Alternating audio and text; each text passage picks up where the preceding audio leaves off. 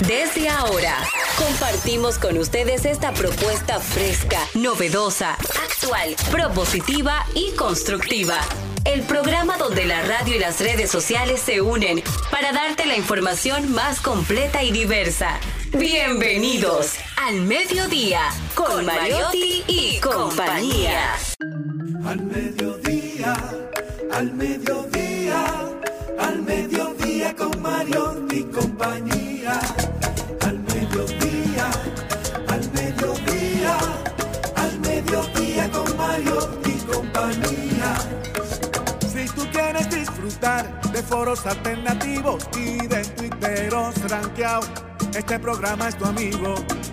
Tu revista meridiana para el talento una vía, para radio y redes variadas y con la canción del día. Al mediodía, al mediodía, mediodía con Mario y compañía. Al mediodía, al mediodía, al mediodía con Mario y compañía. Si tú quieres disfrutar de página para izquierda, en la calle y el hogar, por eso no te lo pierdas. Para que hablemos un poco de salud y nutrición. Vamos allí camino propio de moda y decoración. Al mediodía, al mediodía, al mediodía con Mario y compañía. Al mediodía, al mediodía, al mediodía con Mario y compañía para que hablemos aquí de la educación vial. Siete preguntas y un chin, los pioneros y algo más. Hola, mediodía, saludos, mediodía. Ponemos alas a las palabras para llegar hasta ustedes. Información sin sufrición, diversidad divertida. Este es Al Mediodía Radio, Al Mediodía con Mariotti y compañía, el espacio más amigable de la radio al mediodía, un horario de transición de la mañana hacia la tarde, donde nosotros tratamos de llevarle la información más divertida, la que los acompañe durante todo el día y la que los haga tener una tarde más amena. Está con nosotros directamente desde Puerto Plata, don Darían Vargas. Ay, cuánto bullying, hipocresía. Bien, yo, yo me siento feliz y contento. ¿Por pero qué? ustedes no saben por qué. Porque Canadá trajo su equipo para sacar esa gente que tiene una semana ahí. Hace rato que yo me había ido en diarrea ahí abajo. No, no, porque eso no es un relajo. Y estoy orando toda la noche que le pido a Dios que salgan lo más pronto posible. Y le pido a todo el dominicano que hoy está a las 12 del mediodía escuchándonos que eleve una plegaria para que el Señor lo saque rápido a esos mineros. Señores, no es fácil. No es fácil. Que no, que la diarrea que yo había tenido ahí abajo había matado el colombiano. Pero lo, di- lo dijimos hace unos días que el presidente tenía que ir al lugar. Que el presidente, Y él fue. Y ya fue. Y, por eso ahora se están tomando y- acciones. Y fue el senador a cantar Pe en la tormenta. Él no se sabe otra. No, esa es su canción. Esa es la canción de la curul. Está con nosotros también directamente desde la provincia Esmeralda y Olímpica de la Patria, Jenny Aquino. Muy buenas tardes. Gracias por estar en sintonía. Yo tengo hoy es un día muy especial ¿Por qué? que celebramos desde hace 13 años. Ay, el día de ella. Porque viene el Día Internacional del Orgasmo Femenino. tiene mucho que no sabe Dice- mamá. Eh, ¿Quién te dijo? O sea, tú Sí, vienes conmigo. ayer. Gracias, Vamos todavía, Jenny. gracias, Ah, pues gracias. bien. Déjame continuar. Muy bien. Una celebración que nació en un pueblecito brasileño que se llama Esperantina. ¿Saben por qué? Porque todo se debe al concejal de ese momento, José Dantal, quien dijo que realizó un estudio y solo descubrió que en ese, en ese pueblecito el 28% de las mujeres de esa región era incapaces de llegar al, orga- al orgasmo. Entonces el concejal Oye. concluyó que estos resultados demostraban una problemática de salud pública. Entonces comenzaron a incentivar a las mujeres a hablarlo, a sentirse y decirle, miren, explórense, búsquense, ayúdense con todos los Yo le digo eso artilugios y a los mi maridos. esposa, que se explore. Buen dato, gracias. Claro, pues yo no me voy a complicar mi vida. Ay, bien, es verdad. Pero quiero también aprovechar y felicitar al doctor Rafael Méndez, ginecólogo que es su día, hoy cumpleaños precisamente también, y es, Ah. ha sido aquí también, es un fan de este programa. Así que felicidades a- al, al doctor Junior, sí. Joven promesa, realidad de la República Dominicana, directamente desde la circunscripción número 3 del Distrito Nacional, don Cristian Morel. Bueno, ¿Debería sentirme contento o triste, No, Darían? triste porque fue bullying en vivo. Muy buenas tardes a todos los que nos escuchan en esta plataforma educativa, pero sobre todo divertida. mismo es. Un espacio, un día nuevo para llevar comunicación asertiva a sus hogares, a sus vehículos, a sus tapones o a sus oficinas. Un honor, Cristian Morel Guzmán, desde esta cabina. Y una cosa que yo quiero destacar del señor Cristian Morel, que si alguien cumple el rol de padre, es ese señor. Ese señor se monta con su niño en esos jueguitos que dan vueltas, Sí. hace de todo. Es una cosa Eso es un padre de verdad. Yo te felicito. Pero Gracias. No eres un padre chatarra. Ah, Todavía. Sí, tú le, tú le dijiste eso el otro día. Sí, porque dijo un disparate. Señores, no se me van de ahí que este programa apenas empieza. Tenemos un invitado muy especial directamente desde Accidentes de RD. ¿eh? Vamos. Al mediodía,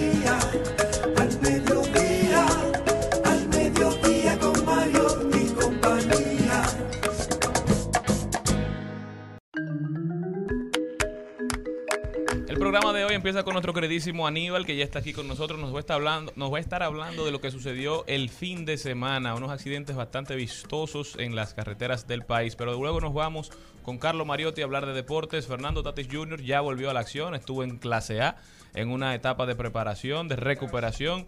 Ahí lo dijo Darían Vargas hoy hablándonos del impacto de las tierras raras. Las tierras raras, Darían Vargas, ¿eh? Principal fuente de minerales. También rodaremos por el mundo, página para la izquierda, el libro de hoy recomendado por nuestro queridísimo Ismael directamente desde aquí de la cabina. Se llama Uno siempre cambia el amor de su vida por otro amor o por otra vida, de Amelia Andrade. Ismael, jovencito pero con experiencia aparentemente. ¿eh? Gracias. Trending Topic, las principales tendencias de las redes sociales, salud y bienestar. Hoy estará con nosotros el doctor Núñez Santana. Él es cirujano bariátrico y nos va a hablar de una nueva modalidad, del balón gástrico ingerible. Usted que está enfrentando problemas con su peso, problemas de salud, quédese ahí, escúchenos, que esto puede resultarle bastante interesante. También hablemos de tecnología. Hoy Google ya tiene listo su propio celular plegable. Ya habíamos acabado con los flip phones, pero ellos están locos por volver atrás. Paso y repaso, Maribel Contreras hoy tiene a Clara Luce y es actriz y maestra de actuación. Eso y mucho más en su programa Al Mediodía Radio. No se muevan de ahí, que continuamos. Al mediodía,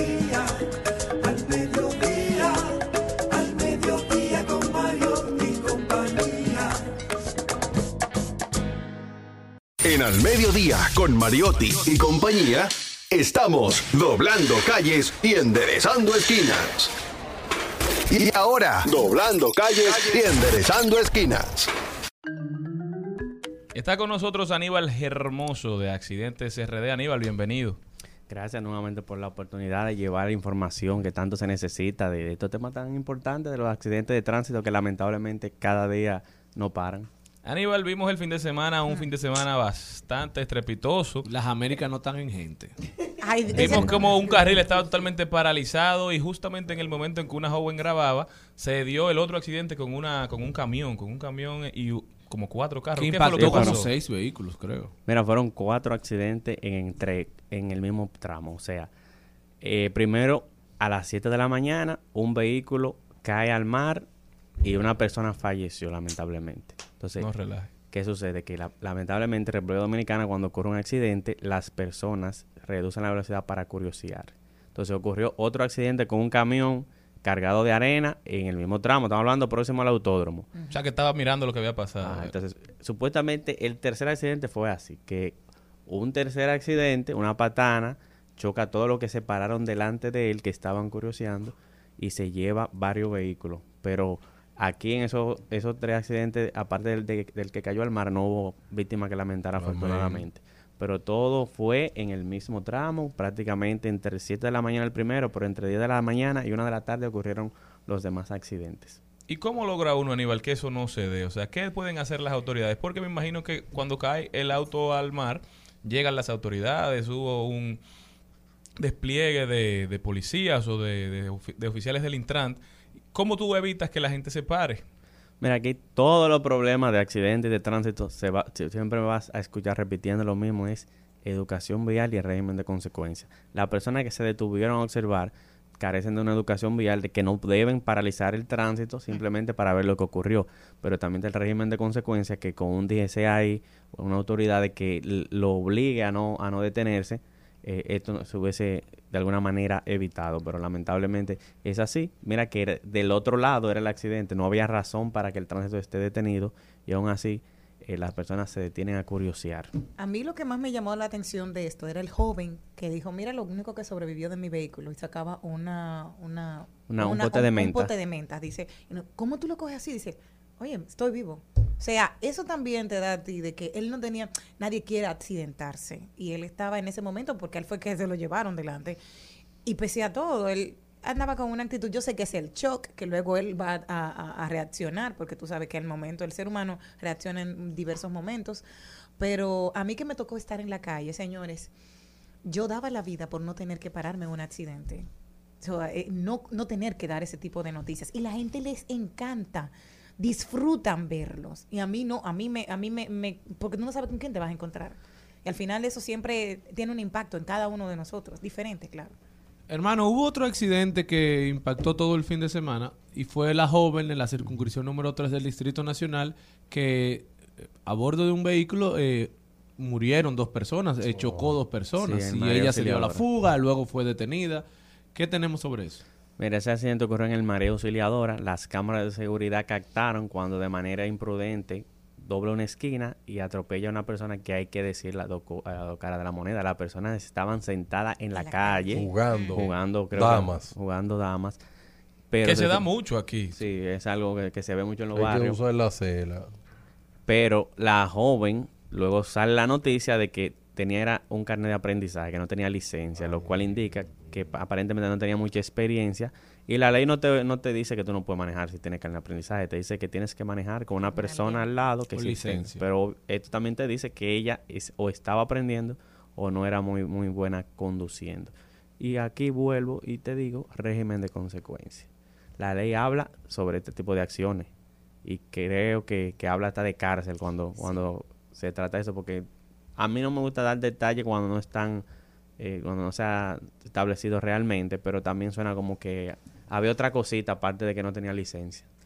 Sí, parece ya que estaba bajo el consumo de alcohol u otras O sustancias. de Catalina, de drogas.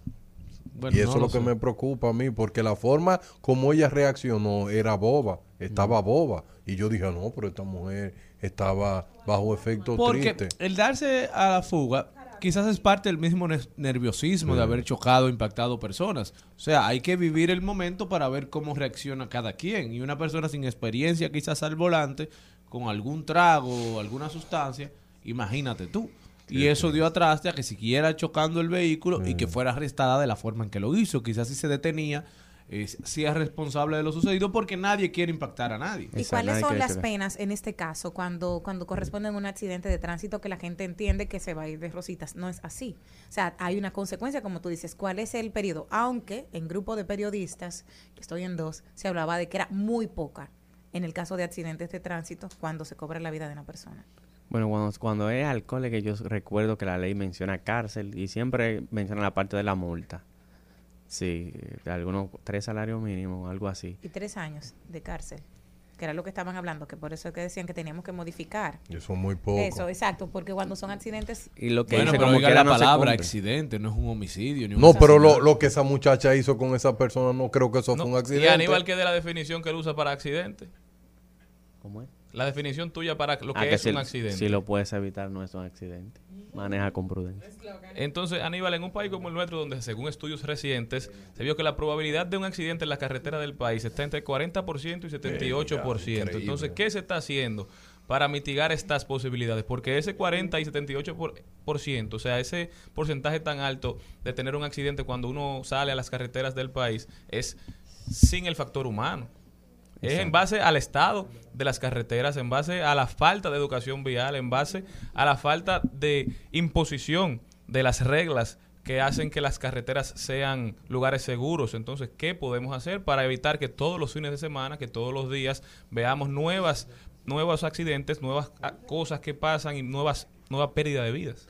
Mira, son muchas medidas que entiendo que se pueden hacer a largo plazo y a corto plazo. Por ejemplo, tema de la educación vial no es algo que lo vamos a lograr mañana, pero hay que arrancar. Aquí está aprobado por ley dar educación vial en, lo- en la escuela y colegio, pero no se ha empezado. Entonces hay que empezar de una buena vez para que a largo plazo eso tenga un efecto. El tema de las sanciones, la ley te habla de, de muchísimos cuartos en multa. Si tú le das al dominicano por el bolsillo, estoy seguro que no va a volver a cometer eh, una imprudencia o una locura de esa que vemos en, en las redes. Tú, por ejemplo, le quitas la licencia como establece la ley de los puntos y eso va definitivamente a, dar un impacto positivo en este tema de accidentes.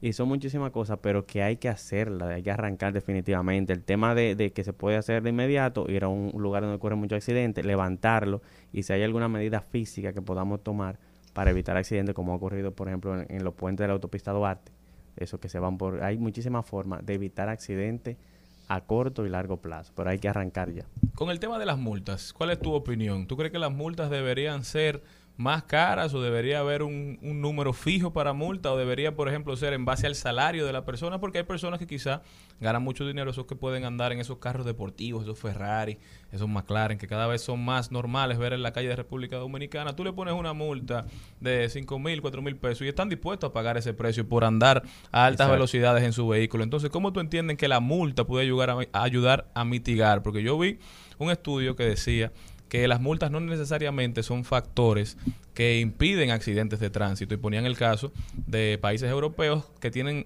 de las multas más altas por velocidad y sin embargo también hay accidentes no como aquí no se pierde tanta, no se pierden tantas vidas pero hay accidentes de tránsito por aumento por pasar la velocidad Sí, pero tú lo mencionaste, son países desarrollados que quizá al que le pusieron la multa es como si aquí te pusieran una multa de 500 pesos. Para ellos es fácil pagarla. Mira, yo con- con- comparto con Dari que no sería por el tema de salario mínimo, pero sí debe ser bien costosa, porque no es cierto que si a mí me ponen una multa de 250 dólares por no usar el casco, por irme en rojo, yo voy a volver a cometer esa imprudencia. De hecho, el dominicano de que pise Estados Unidos se cambia el chi y respeta toda la norma, porque sabe que hay por consecuencias. el más serio Para allá iba, que hay consecuencias, no es solo poner la multa. Tú puedes tener 10 multas y no pagarla y no pasa nada hasta que te toca renovar la licencia.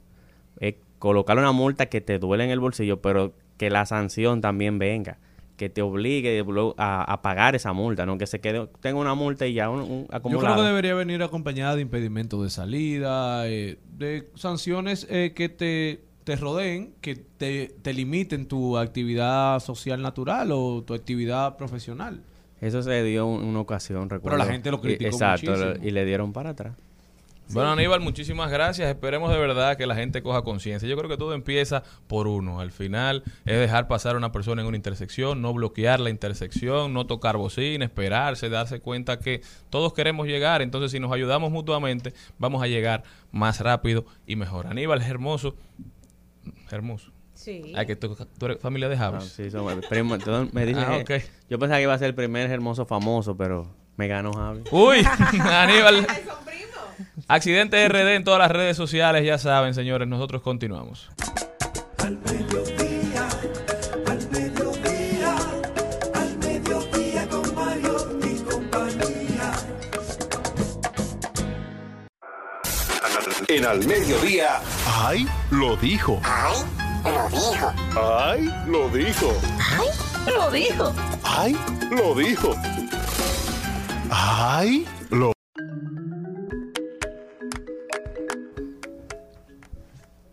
¿Tenemos?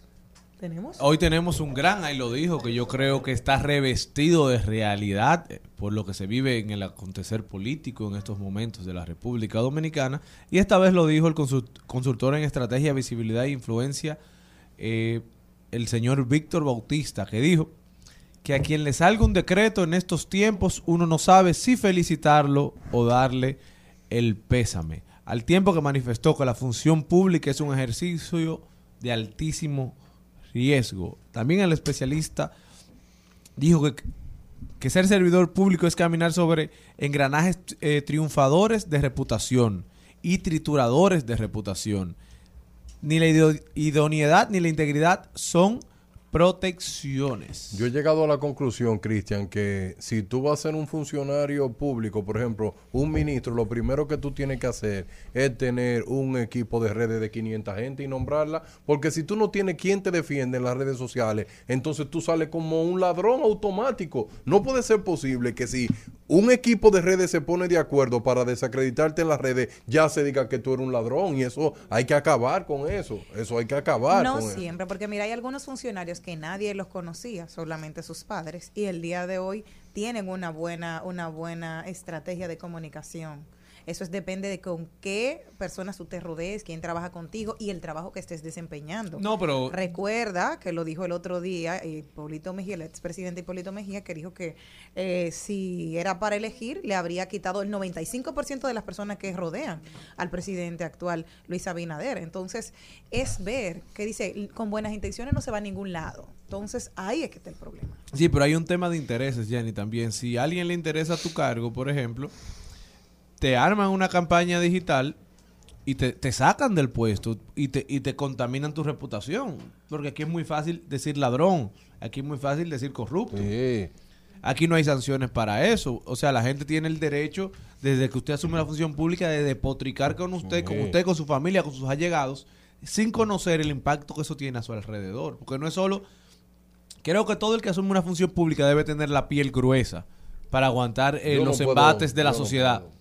Pero usted tiene que entender como parte de la sociedad también que todo lo que usted dice sobre un ser humano que usted no tiene pruebas, usted afecta no solo a él, también afecta a su entorno, a su familia, a sus padres si están vivos. Entonces hay que ser muy cuidadoso con eso. Yo creo que ese es el único país del mundo donde los políticos que estén en función no se pueden beber una Coca-Cola en un sitio porque la gente de una vez, independientemente, Sí, puede eso es- tener una función Creen que no son de lo humanos. que sea y no se pueden ni ir a, a un mall aquí en- con su familia en ningún sitio porque las personas de una vez comienzan quizás, ay mira, gastando ser el dinero ministro, del pueblo, ay mira, bebiéndose el dinero del veas. pueblo, o sea, independientemente y también una carrera de años, porque hay muchos políticos que han durado 10, 15, 20 años preparándose, en un día le dañan su carrera completa. O sea, eso estoy de acuerdo con Cristian. Bueno, yo puedo decir también que, que es algo que, que yo había visto, digo yo, bueno, eh, es la, o sea, ahora mismo tener una, un, un puesto público es la manera más fácil de salir desacreditado y Increíble, desmeritado. O sea, eres. eh, desmeritado, increíble. O sea, inmediatamente, el solo hecho como de trabajar en el gobierno, cualquier cosa que digan o no digan de ti, ya tú Ya. eh, eh, es para la tumba que tú Así tienes que es. salir. Entonces también como que pasa una cosa rara eh, en este gobierno y es que como que no hay defensa de nadie. Usted dijeron algo de usted, ya usted es culpable, mi sanción es que yo lo quito y usted se va con el rabito entre las piernas para su casa. Entonces tampoco hay, no hay judicialización de los casos. Pero porque no hay, no hay regu- no, o sea, no están reguladas las redes sociales, no hay legislación todavía, como son relativamente nuevas, pero no debemos perder de vista que si bien es cierto que todos tenemos derecho a la libertad de expresión, también tenemos todos derecho a la dignidad y al buen nombre, a que se respete nuestro trabajo y nuestra trayectoria. Cuando uno es funcionario público, uno tiene que estar consciente de que está en el ojo público, porque el que maneja recursos públicos está tiene que estar dispuesto al escrutinio y a que la gente lo cuestione. Ese es el trabajo, Pero esa el es la responsabilidad. profesional Sí, de sus pero esa es la responsabilidad Y- que y- se asume. Y de hecho, eh, no siempre las personas desacreditadas manejan eh, presupuesto. O sea, que, que, que no siempre manejan presupuesto, no siempre, no siempre Claro. hay una...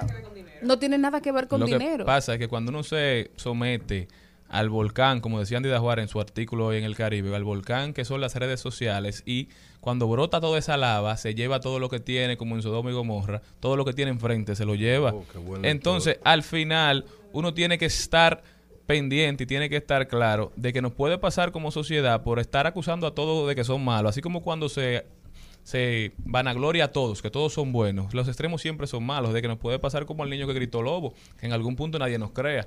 Porque perderemos esa, esa oportunidad que se nos ha dado de tener una voz, de que podamos, sin importar de dónde, dónde estemos, podamos decir lo que pensamos y que gente nos lea y nos escuche. Entonces, los mismos usuarios de redes sociales que se han beneficiado tanto de, de la plataforma, le están quitando el poder por a las eso, redes por eso yo siempre trato de aconsejar desde mi madurez y mi juventud a mis colegas eh, políticos, jóvenes políticos, de que no nos maltratemos uno con otro. Porque cuando las clases comienzan a maltratarse, le dejamos a la sociedad el derecho de, de también maltratarnos. Y en el arte, que Maribel está aquí, es una digna representante del arte, ustedes todavía se respetan, o sea, los urbanos que han venido con la tiradera y qué sé yo quién, pero todavía hay una Pero, comunidad... eh, eh, eh, inclusive los urbanos que supuestamente se tiran y se respetan han dado una lección de unidad dentro de la clase artística dominicana porque ellos eh, tienen más colaboración que todos los merengueros de todos los años juntos. Tienen más colaboración y tienen más sinergia económica, política y estratégica que todos los salseros juntos, que todos los baladistas juntos. O sea, ninguna clase artística en la República Dominicana ha dado más muestras de solidaridad y de empatía que los urbanos. Y de hecho, cuando se tiran es para sacar un número en el, que, en el que claro. en el que todos van a salir beneficiados. Sí, O sea, así que- es. que, el arte todavía se respeta y ustedes respetan trayectoria, o sea, no... Ah, no, nosotros respetam- respetamos mucho las trayectorias. Entonces yo creo que la comunidad política, la, la- los que con- Bueno. convergemos en el- la actividad política, debemos comenzar a tomar eh, de esos pininos que los artistas y la gente involucrada en el arte nos han dado, de respeto, de bueno. confraternidad, de apoyo. Señores- y, y no eso, eh, perdón. No, no. Y, y eso no, es- no necesariamente es siempre, porque ¿qué es lo que pasa? Por ejemplo, con la clase política y la clase artística pasa algo eh, parecido. Es que tú y yo somos iguales, es que tú y yo podemos ocupar el mismo espacio. Es que tú, por ejemplo, estás teniendo más ah, visibilidad que yo, estás teniendo más éxito que yo, estás teniendo más voto que yo. Entonces, dentro del ser humano es natural que surjan esas emociones negativas eh, relacionadas con la envidia, relacionadas con, con sí, ¿por qué tú y no yo? Si yo tengo las mismas condiciones que tú, tengo el mismo talento que tú, eh, tengo las mismas posibilidades que tú. Entonces, eh, esa- esas cosas se dan, pero se dan por lo bajo. O sea, eh, cuando, aunque sean eh, más cercanos, eh, eh, visualmente, o sea, de, de- de manera pública, al final, en la, en la parte artística, no se unen. Claro. No se unen. Pero hay un respeto público y siempre el, el uno habla bien del otro, el otro habla bien del otro. Yo creo, exacto, pero yo creo que también eh, nosotros tenemos que hacer un rescate total de, de eso que habla tanto Darien en este programa, del tema de los valores. Y, y debe empezar por, por simplemente cosas tan sencillas como decir por favor y gracias. O sea, si, si somos capaces de agradecer lo que hace el otro, o sea, yo tengo que agradecer lo que hace cualquier funcionario de cualquier partido que beneficie a la sociedad. Así es. ¿Entiendes? O sea, yo no quiero desmeritar eso porque no lo hice yo o porque no lo hizo alguien cercano a mí, pero eso empieza desde la casa, desde la escuela, desde todo. O sea, que tenemos que empezar a respetar al otro. La, la, la honestidad. O sea, hay muchos valores que tenemos que enarbolar para Así que esto es. funcione. Jenny aquí no tiene otro, ahí lo dijo. Ay, lo dijo. Este involucra a dos, un comediante y un cantante. Saben que Ay, este lo fin, de, ese sí. fin de semana. no, pero no son de aquí. Kanye West ha estado dándole seguimiento a su ex esposa Kim Kardashian. Él no se quería separar. Él se vistió de arbusto para acecharla. Él le puso una orden de alejamiento porque él dijo, tiene serios problemas mentales. Lo habían dicho en su momento. Él dijo que admitió que él tenía, que él necesitaba ayuda. Y él, ella, acaba de terminar su relación con ese comediante Pete Davidson este fin de semana. Sí, Sí, él es comediante de Saturday, de Saturday- No, y de Saturday Night Live. Exacto, ahí es donde él ha hecho su carrera. Pues, eh, ¿qué hizo Kanye West? Lo puso en su Instagram, hizo una portada ficticia del New York Times en grande y puso esquete, porque lo hace así de manera despectivo. Esquete Davidson, muerto a los 28 años. Precisamente porque solamente duró nueve, no, sí, pero se ve de 60. nueve años. ¿Y por qué se ve? Ay, la droga y Ah. todas esas cosas que consumen. Ay, lo dijo, vámonos, Ay, ay, no consumen, no consumen eh, eh, la marihuana, eh, Cannabis. eh, ¿cómo se llama? El cannabis. Medicinal. No, pero eso no hace Sí, eso. pero que Daniel. depende. No desinforme tampoco. que Si se usa un chin, está todo bien. Pero cuando se usa de forma recurrente, por favor, una adicción. No Pero sean que la así. droga no Bueno. Ay. es lo que acaba contigo. También puede Oh. ser el alcohol, puede ser. Ah, pues a Ben Affleck se lo llevó, fue Drácula. La alimentación. Al mediodía, con Mariotti, con Mariotti y compañía. Rumba 98.5. Una emisora. RCC Media. Seguimos, seguimos, con Al Mediodía, con Mariotti y compañía.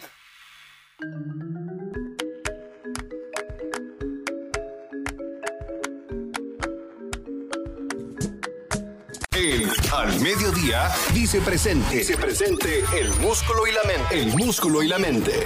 Estamos en deportes. Estamos de vuelta en el Mediodía Radio. Está con nosotros Carlos Mariotti que nos llevará por un recorrido por el mundo del músculo y la mente. Buenas tardes, buenas tardes a todo el equipo, a toda la audiencia. Al mediodía damos inicio hablando de boxeo, ya que el 20 de agosto dos dominicanos buscarán capturar dos títulos mundiales en un evento internacional desde la Florida, un evento histórico para el boxeo dominicano, ya que desde el Hard Rock Hotel, Alberto Lavispa Puello y Héctor García, ambos nativos de la provincia de San Juan, estarán disputando los títulos super ligeros y super pluma de la Asociación Mundial de Boxeo. El Avispa Puello disputará el título de 140 libras y el, el contra el uzbeco Botirson Akhmedov, mientras que Puello llega a este combate con un récord invicto de 20 victorias y 0 derrotas, con 10 de estas victorias vía knockout, así como Héctor García, que buscará coronarse en el peso superpluma contra el actual campeón venezolano Roger Gutiérrez. García, que llega también invicto con 15 victorias y 0 derrotas, también con 10 de estas victorias vía knockout, por lo que buena suerte para los dos pugiles dominicanos.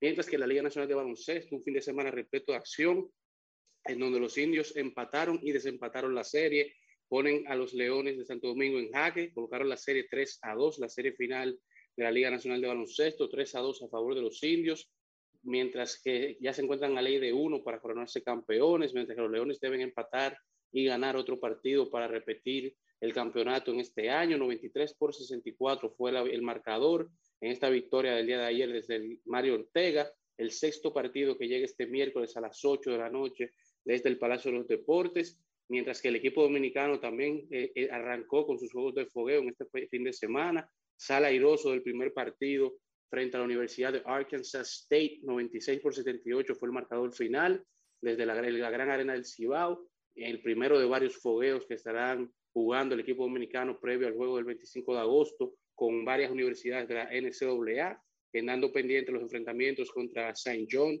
Fordham y Kentucky, mientras que hoy el equipo que representará la Asociación de Baloncesto del Cibao se enfrentará a Arkansas desde el gran estadio del Cibao también, mientras que el fútbol europeo arrancó la Premier League, arrancó la Liga 1, el PSG que arrancó con buen pie, parece que ya las fichas están cayendo donde van en rompecabezas del Paris Saint-Germain, Sergio Ramos saludable, Leo Messi parece que encontró su ritmo con el equipo, Neymar se encuentra saludable, arrancaron con buen pie la temporada, Leo Messi que empató con Romario como el tercer mejor goleador en la historia del fútbol con 772, detrás de Vicán con 805 y el número uno Cristiano Ronaldo con 815, gracias a esa chilena con la que Leo Messi coronó ese partido. Versus el Cremont, en donde anotó dos goles con unas asistencias, Neymar aportó un gol de la victoria con tres asistencias, mientras que en la Premier League, Erling Haaland, que debutó con el Manchester City, hizo un tremendo debut con dos goles, dándole la victoria al Manchester City versus el West Ham,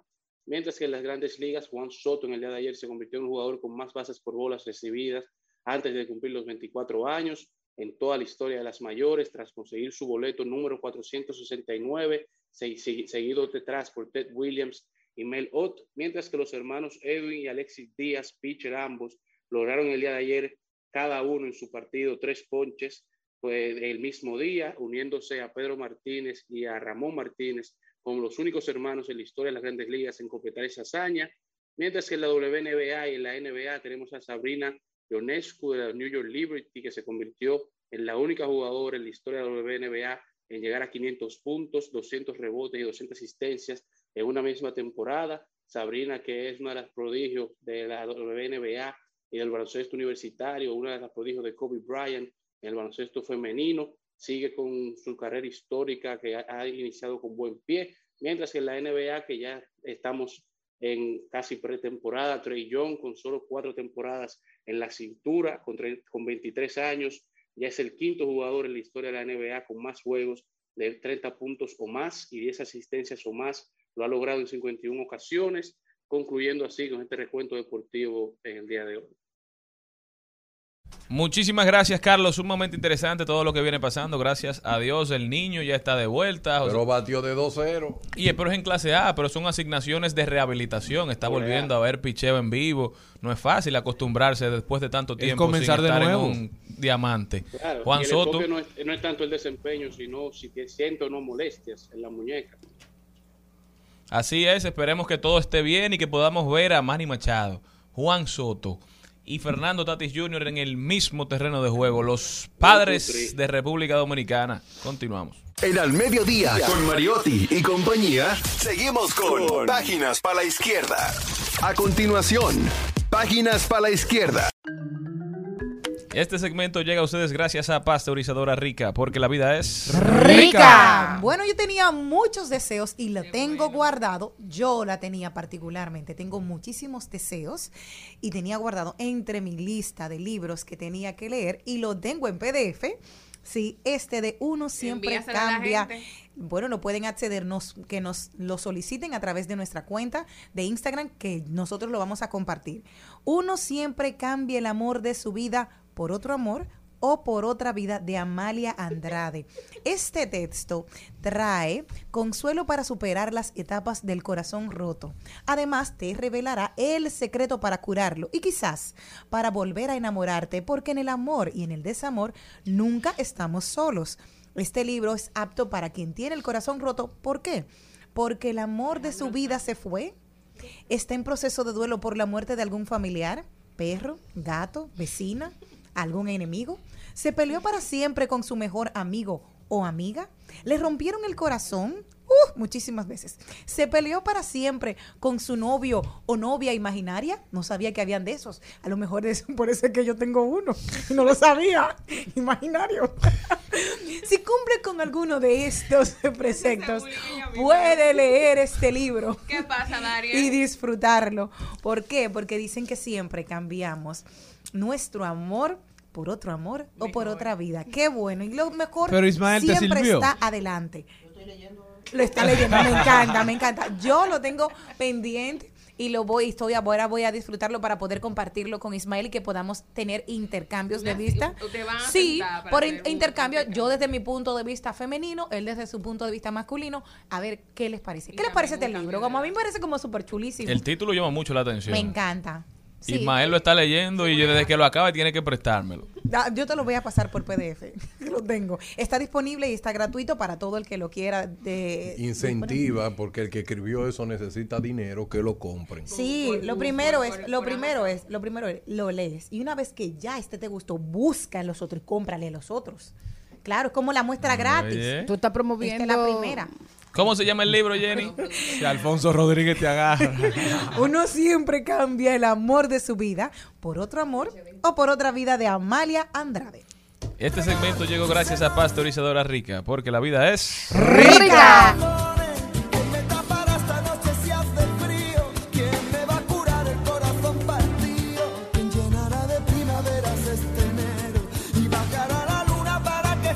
En Al Mediodía, con Mariotti, con Mariotti y compañía. Te presentamos Brecheo Digital. Brecheo Digital.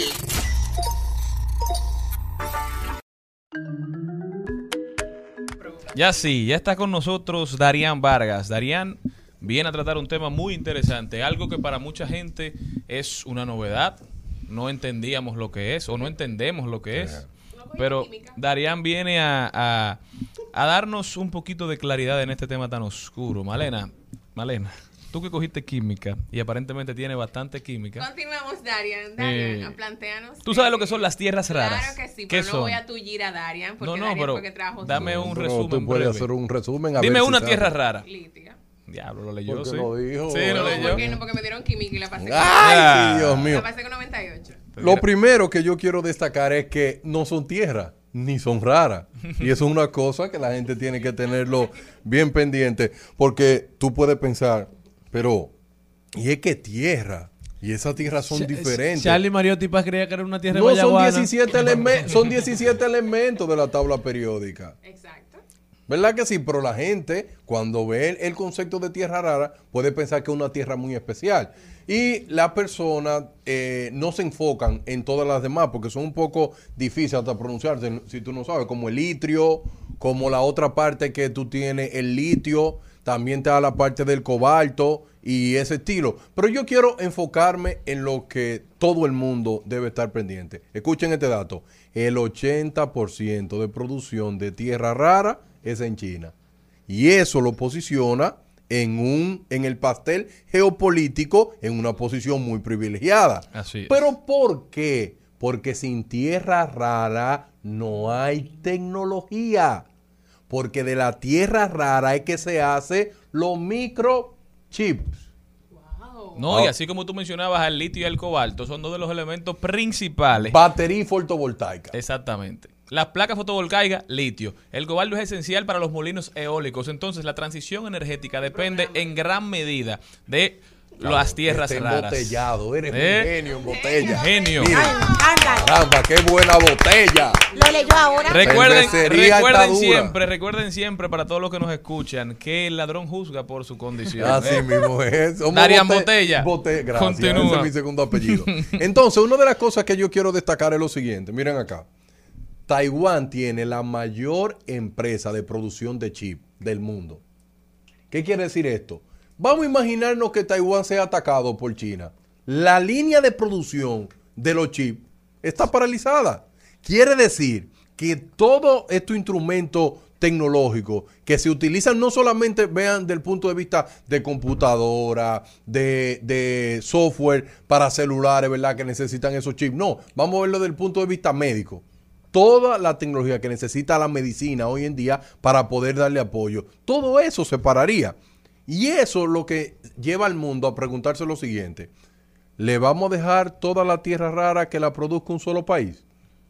Como está el, eh, el pastel de la geopolítica tan violento. No. ¿Qué hizo Estados Unidos? El Congreso le dio 35 mil millones, ¿verdad que sí? Para que Estados Unidos para el 2025 en Texas pueda abrir una fábrica que procese la tierra rara. Pero y para que la gente entienda en el contexto geopolítico, ¿cuál es la importancia de esto? Vemos el caso de Rusia y Ucrania. Entonces, Rusia produce gran parte del gas natural que se consume en toda Europa.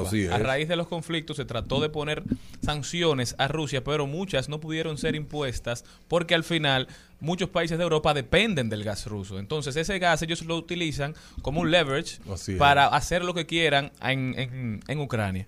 Puede pasar lo mismo con China, que ante una inconformidad con el manejo de Estados Unidos digan no vamos a seguir mandando tierras raras, entonces vamos a parar la producción de chips, vamos a ponerle un, un stop a su cadena de producción, de, de producción y la cadena de suministros nuestras para que ustedes no puedan hacer tecnología y tengan que depender de nosotros. Por eso los gringos, los norteamericanos, están tratando de, de minar sus propias tierras Claro, raras. y, te- y Claro. tener lo más importante, que no tienen todavía la logística para poder procesar tierra rara.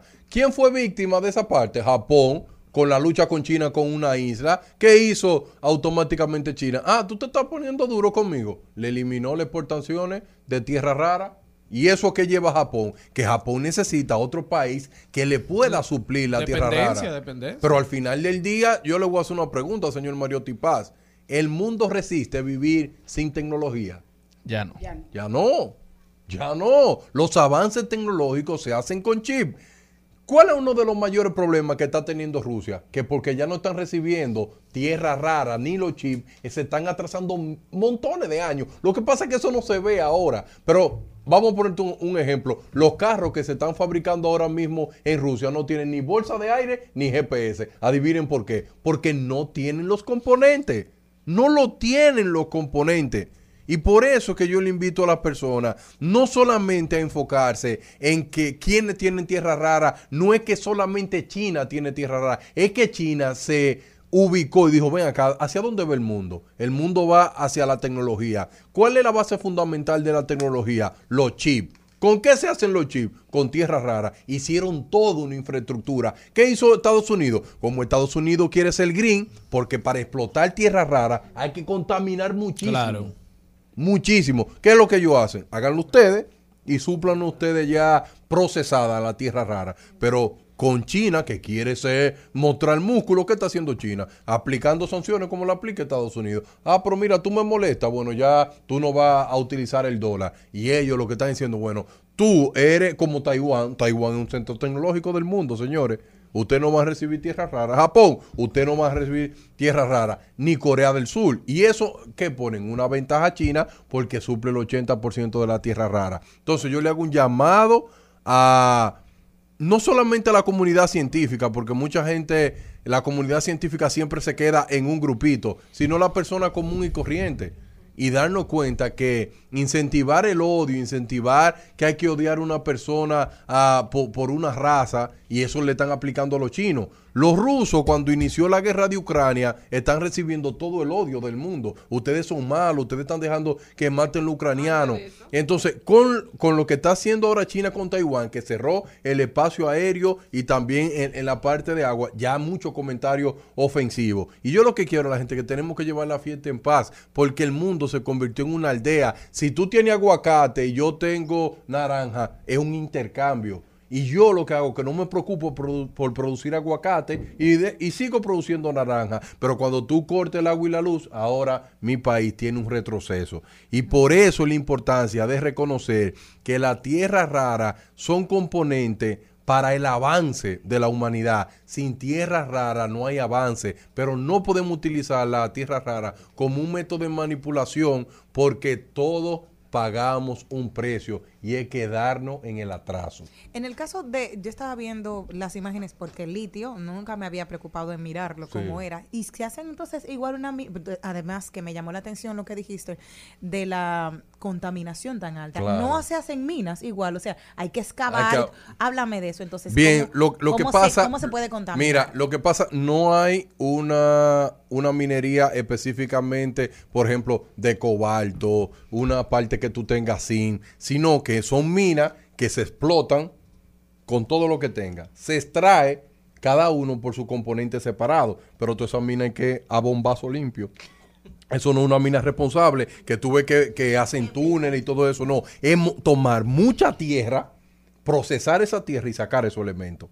Entonces China solamente tiene un- una sola provincia que, se- que es su mayor ingreso del PIB de esa es por tierra rara. Entonces no hay nada. La minería nunca ha sido de que tan responsable. No, pero como hay la que gente claro que nadie, va no, a comer, nadie va a comer mina, o sea, nadie va a comer hay, no hay actividad minera Sí, que sea de que que- no deje huella ambiental. Eso- No existe. Hay unas que dejan más, otras que dejan menos. Lo que es. debe ser es bien gestionada y en base a los conceptos modernos de lo que debe ser una mina. Así se debe gestionar una mina y por eso hablábamos hace unos días de que se deben dar los permisos de de búsqueda de minerales, se deben dar los permisos medioambientales para hacer las exploraciones de lugar en diferentes lugares del país, porque si nosotros encontramos un yacimiento de litio, un yacimiento de cobalto en lugares que no han sido explorados todavía, posiblemente nos beneficiemos grandemente de los desarrollos económicos y también de, de la tecnología, del desarrollo tecnológico a nivel internacional. Entonces son cosas que debemos aprovechar. Y otro y un llamado final que yo quiero hacer, señor Manuel Paz.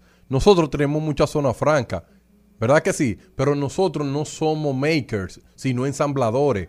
Entonces, eh, cuando tú tienes una sociedad que es un recurso humano que sea solamente ensamblador, es un recurso humano de bajo nivel porque tú solamente ensamblas. República Dominicana debe de llegar al punto a que sean makers. ¿Verdad? Que sean hacedores. Imagínate República Dominicana con una sobra franca de hacer chip computarizado. Eso nos llevaría a nosotros a, a- a otro punto. Pero yo le invito a las personas a estudiar lo siguiente que dijo el BID.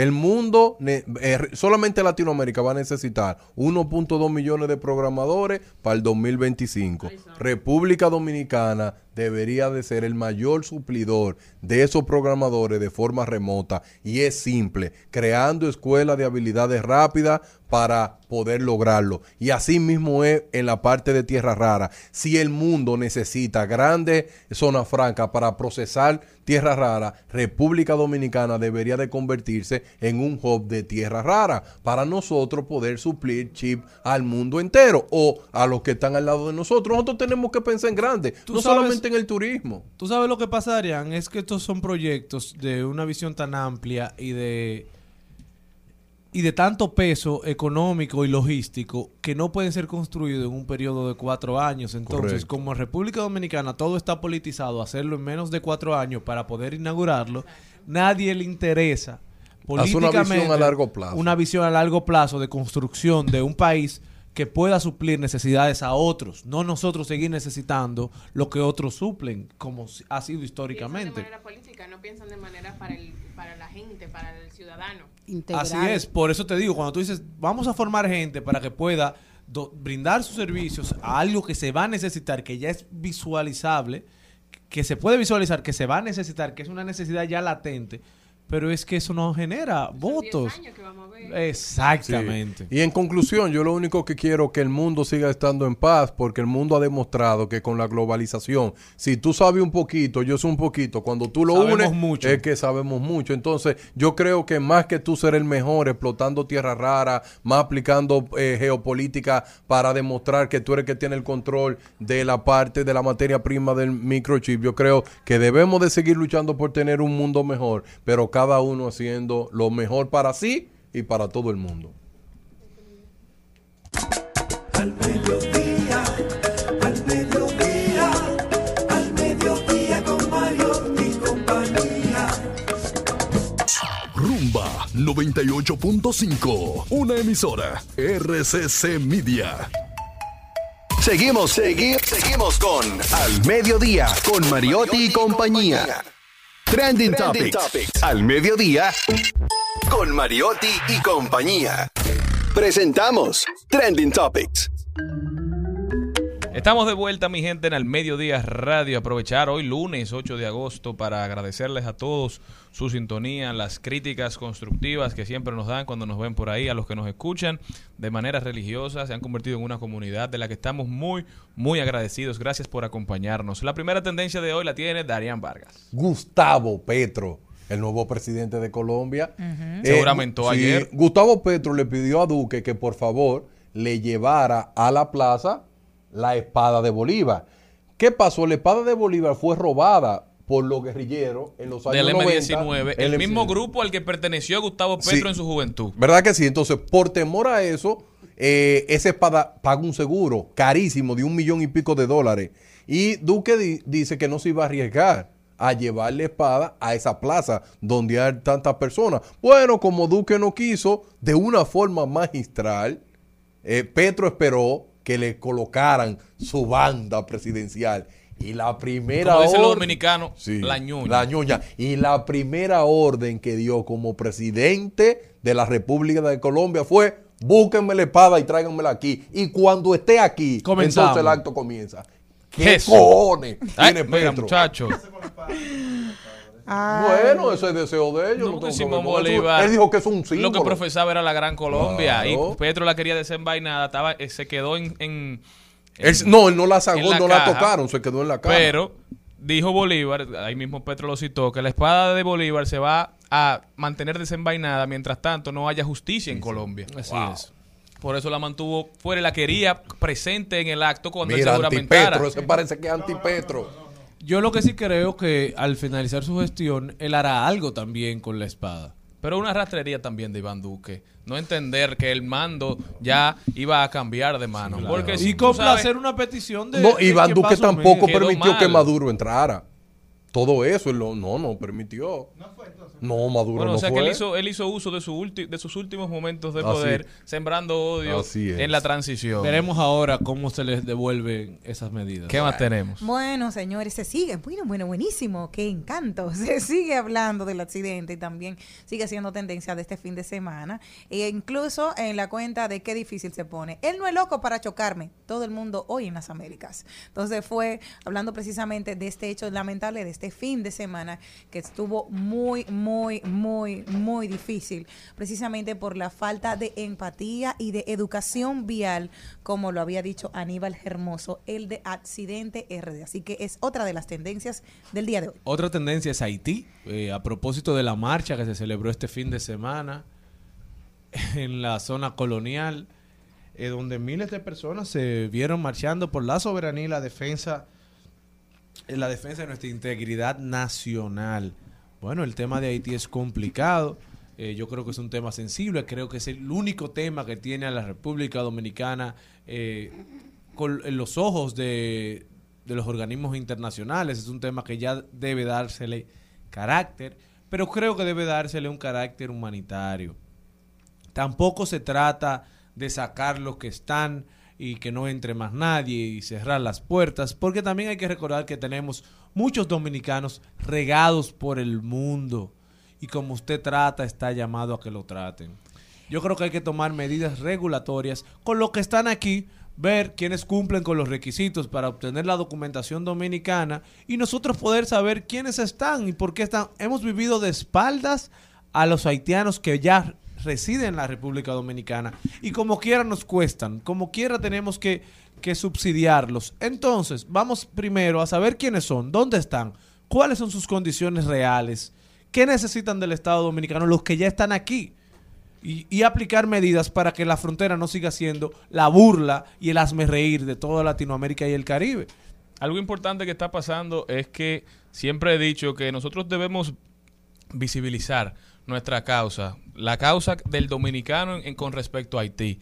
No desde el odio, pero dejando bien claro an- ante la comunidad internacional de la, cuanto tan- de la cual tanto dependemos, tanto por las remesas como por el turismo, lo que está pasando en República Dominicana. Es decir, que las noticias que salen de República Dominicana sean escritas por dominicanos en idiomas, en inglés, en francés y en cualquier otro idioma donde, donde lleguen turistas a República Dominicana. Porque cuando salen las noticias tergiversadas, cuando otros medios interpretan lo que está pasando aquí, se crea ese, esa mala fama alrededor del mundo y mucha gente asume causas que no entiende, pero que nos afectan directamente a nuestra economía. El Washington Post ayer publicó un editorial criticando el envío de armas de guerra y deportaciones hacia Haití de parte de los Estados Unidos. Estaba hablando de la indiferencia moral con la cual Estados Unidos ha tratado el tema haitiano. O sea que el tema de Haití se está visibilizando, se está tocando en la comunidad internacional, pero no lo están contando los dominicanos. Y eso puede jugar en contra nuestra. Pero no, y entender que la que la comunidad internacional ha sido irresponsable. Un país que está gobernado ahora mismo por pandillas, donde el primer ministro no puede ir a la Casa Nacional de Gobierno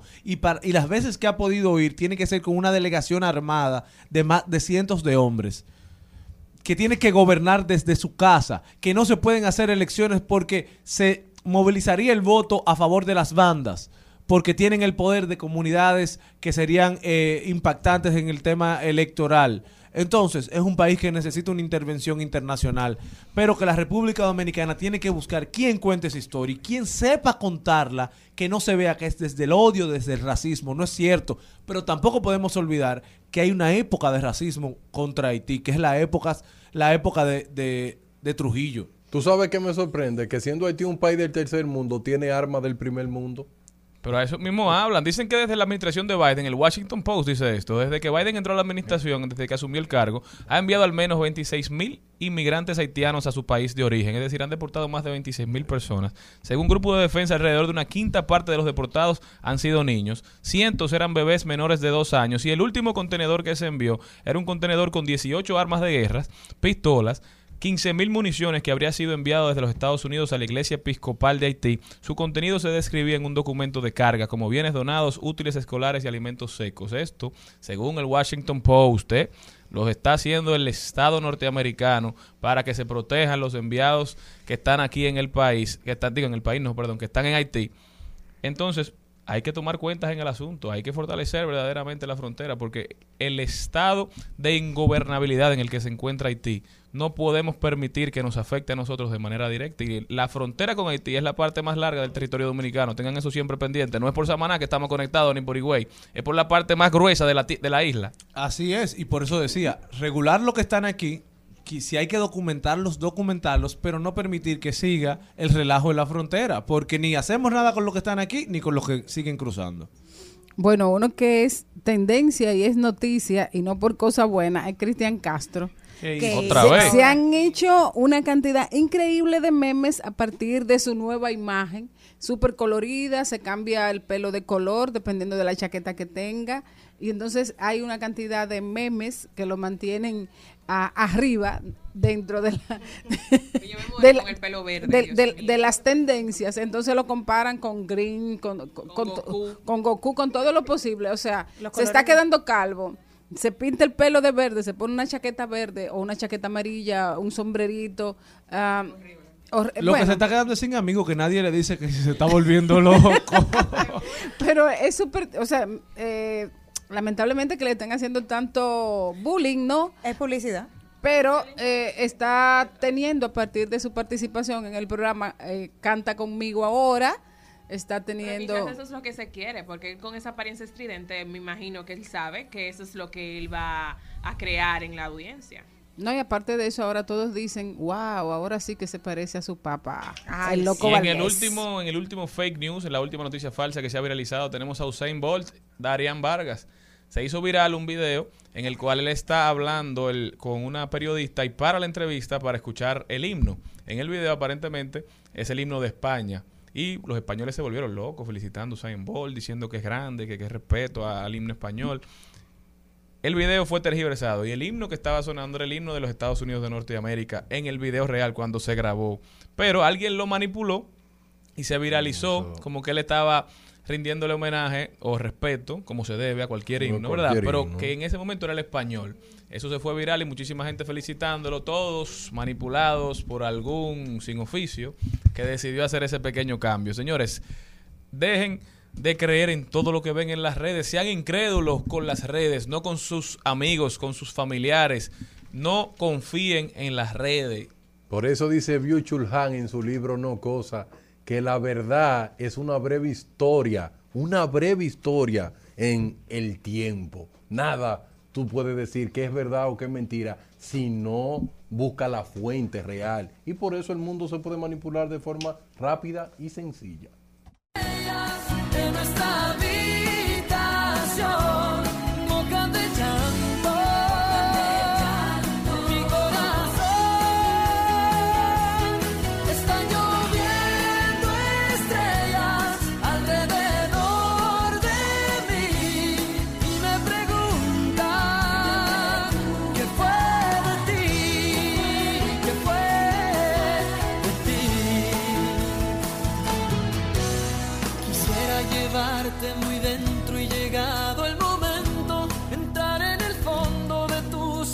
Presentamos 2020. 2020. Salud y bienestar.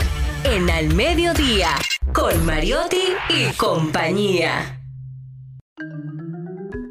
Estamos de vuelta y con un invitado muy especial. Atención, mucha atención, que este tema yo sé que les interesa a mucha gente. Está con nosotros el doctor Núñez Santana. Él es cirujano bariátrico. Doctor, bienvenido. Hola, hola chicos, gracias por la invitación. Por aquí estamos para orientar a la población en esta gran, este gran tema de la obesidad. Sería bueno saber eh, qué tan presente tiene eh, el público, ¿verdad? Eh, la gente, la necesidad de, de hacerse una bariátrica. ¿Sigue tan vigente como antes? Claro que sí, eh, de hecho cada vez más el paciente acude a, a estos profesionales como nosotros para orientarse. eh, la tecnología nos permite eh, menores riesgos, mayores resultados y entonces por lo tanto el paciente se motiva más. Antes era más difícil porque era una cirugía abierta, entonces ya estamos hablando de procedimientos mínimamente invasivos, así se llama el nuevo término. ¿Se recuperan rápido los pacientes que hacen una bariátrica porque no se sabe cuál es el, el- el periodo normal? Como yo no he pasado por ninguno, usted me puede contar. Sí, ya te cuento que en una- un procedimiento bariátrico un paciente puede entrar a las 6 de la mañana, 7 de la mañana y al día siguiente ya estar de alta para la casa. Eh, por ejemplo, yo soy operado, eh, tengo 72 libras menos, yo me opero un, un jueves y ya el lunes estaba operando.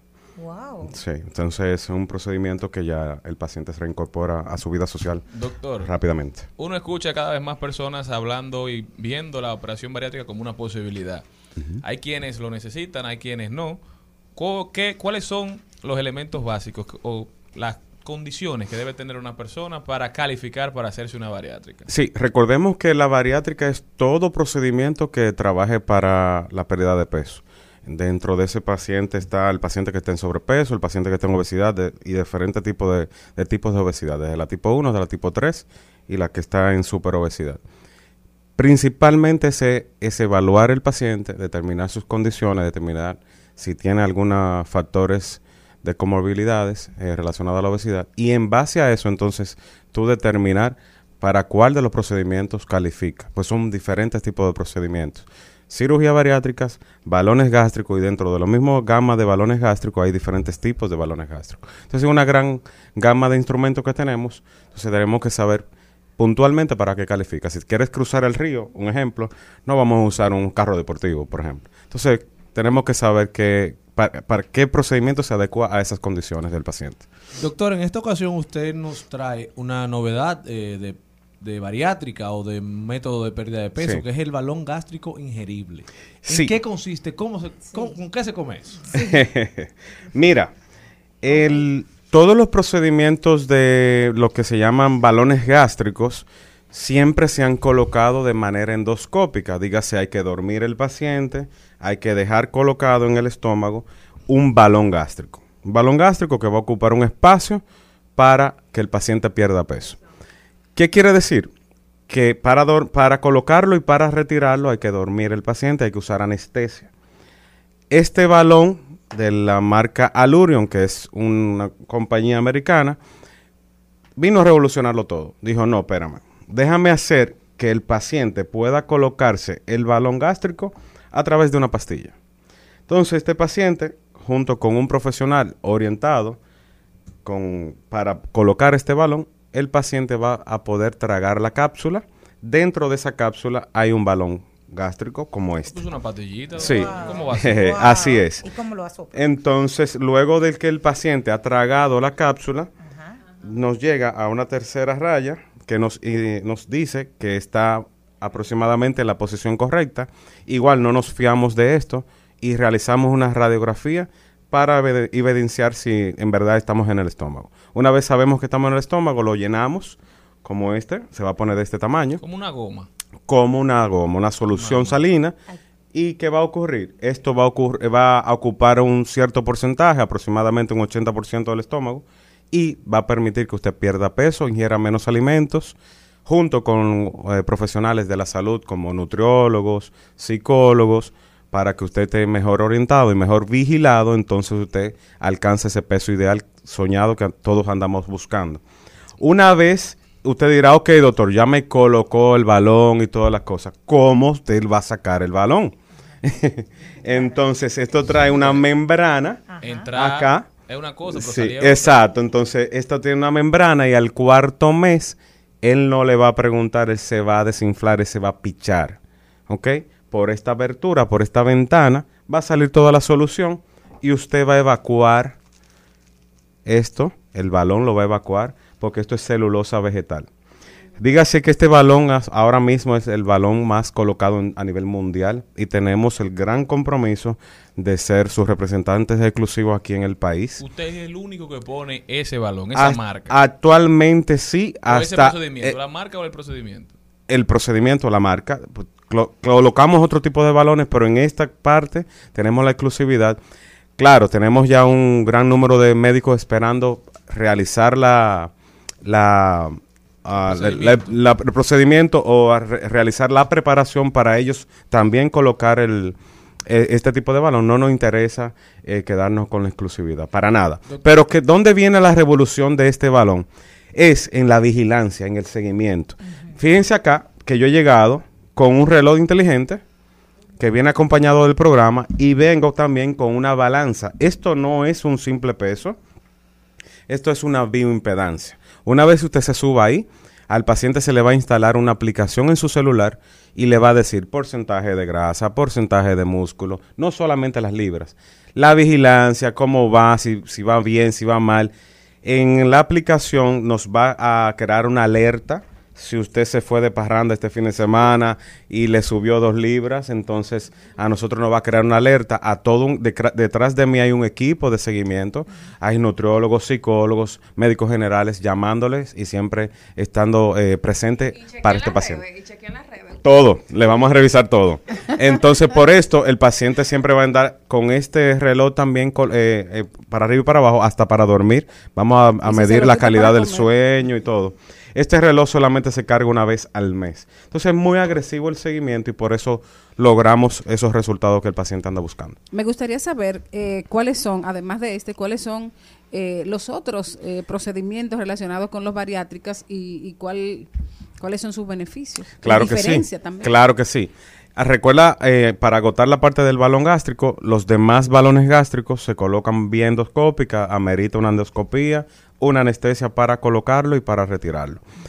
Dentro de los procedimientos bariátricos, para responder tu pregunta, está la manga gástrica, que es reducir el estómago y que el estómago quede como en forma de una banana. ¿Y para qué tipo de personas? O sea, porque si yo estoy interesada, ay, escúchame, estoy un poquito ansiosa, pero para ir paso por paso, para por no paso. por la bariátrica. El doctor no fía. Para ir paso por paso, por ejemplo, la manga gástrica, ¿para qué tipo de personas está? Sí, el- la manga gástrica es para el tipo de paciente que está en obesidad tipo 1, a partir de obesidad tipo 1, donde un paciente que ya está con algunas enfermedades relacionadas a la obesidad, entonces este paciente que aún no ha llegado a diabetes, puedes resolver su- eh, sus condiciones con una simple manga gástrica.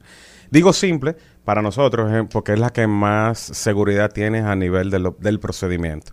Cuando ya tienes un paciente que su obesidad lo ha llevado a una diabetes descompensada, que no mejora ni con insulinas, entonces ya tienes que pensar en un bypass gástrico. ¿Qué es un bypass? Ese bypass gástrico eh, me condena al paciente a pastillas de por vida. Entonces tengo que saber a quién le indico un bypass gástrico. Pastillas de por vida, eh, usualmente multivitamínicos de por vida de paciente, entonces tienes que saber muy bien a quién se lo indicas. Entonces, una vez el, pones en, en una balanza y dices, tener diabetes versus no tener diabetes y, y tomar vitaminas de por vida, pues entonces él te dice, sí, doctor, claro que sí, vamos a hacerlo. Doctor, y con una población... El, la, l- eh, discúlpame, el bypass gástrico es cambiar todo el camino, todo el trayecto del alimento, es como un puente, ¿ok?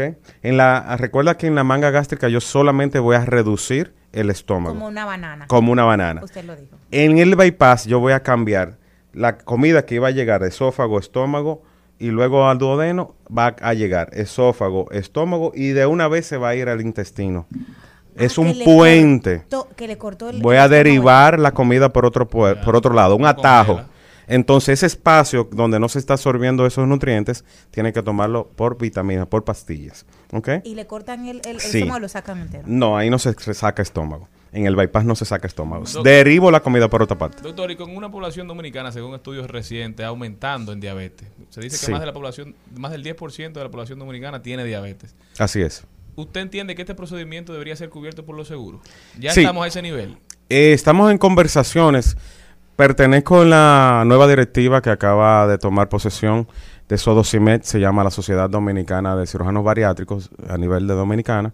Y eh, cada vez estamos en conversaciones con las ARS. Cla- sabes que es un- una gran lucha titánica. Eh, ojalá eh, poder lograr eso en algún momento porque de que la necesita la población dominicana, la necesita. Y las ARS tienen todos esos estudios donde a ellos son los más beneficiados. Te digo por qué. Porque si un, un paciente diabético que usa, eh, que usualmente está en, frecuen- en frecuentes consultas con los médicos, esas consultas las ARS tienen que pagarlas. Pero también tienen que pagarles las pastillas, los medicamentos que usa ese, ese paciente. Pero también tienen que pagar los internamientos, tienes que pagar eh, los procedimientos de cirugía, que si hay que cortar un pie, que si tiene que un glaucoma diabético. Entonces, a un diabético, para ponerte un ejemplo, el paciente, el- la, la ARS, en un año y dos meses se va a ahorrar todo el costo de la cirugía. Claro. Entonces, ellos lo saben esos estudios.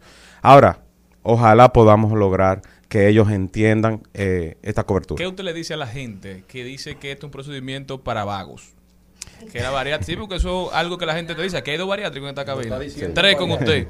Tres. La hay gente que te dice, eso es para el vago. ¿Es cierto eso? No, imposible. Al contrario, no es la salida fácil. Eh, es una lucha titánico, incluso mental. eh, una, una despedida, como le digo yo a los pacientes. Es un duelo de dejar ya una adicción y a veces la cambiamos por otra adicción. Entonces, ahí que tenemos que tener en cuenta, por eso es tan importante la evaluación psiquiátrica. Parece que parece que le di le di en el tic. Entonces, Porque ah, siempre se ha dicho que es una operación sí. física, pero también mental. Sí. Debe ser una operación mental. Fíjate que nosotros somos muy estrictos, y cuando digo nosotros, todos los bariátricos, los protocolos internacionales que están ahí, son muy estrictos a, a- a nivel psicológico, de evaluar muy bien ese trastorno alimentario que pueda tener el paciente y cómo piensa y, y ve su procedimiento. El 99% de los pacientes operados acepta y se le dispara la autoestima, pero hay un 1% que no acepta su nuevo cuerpo. ¿Qué? ¿Sabías eso? No.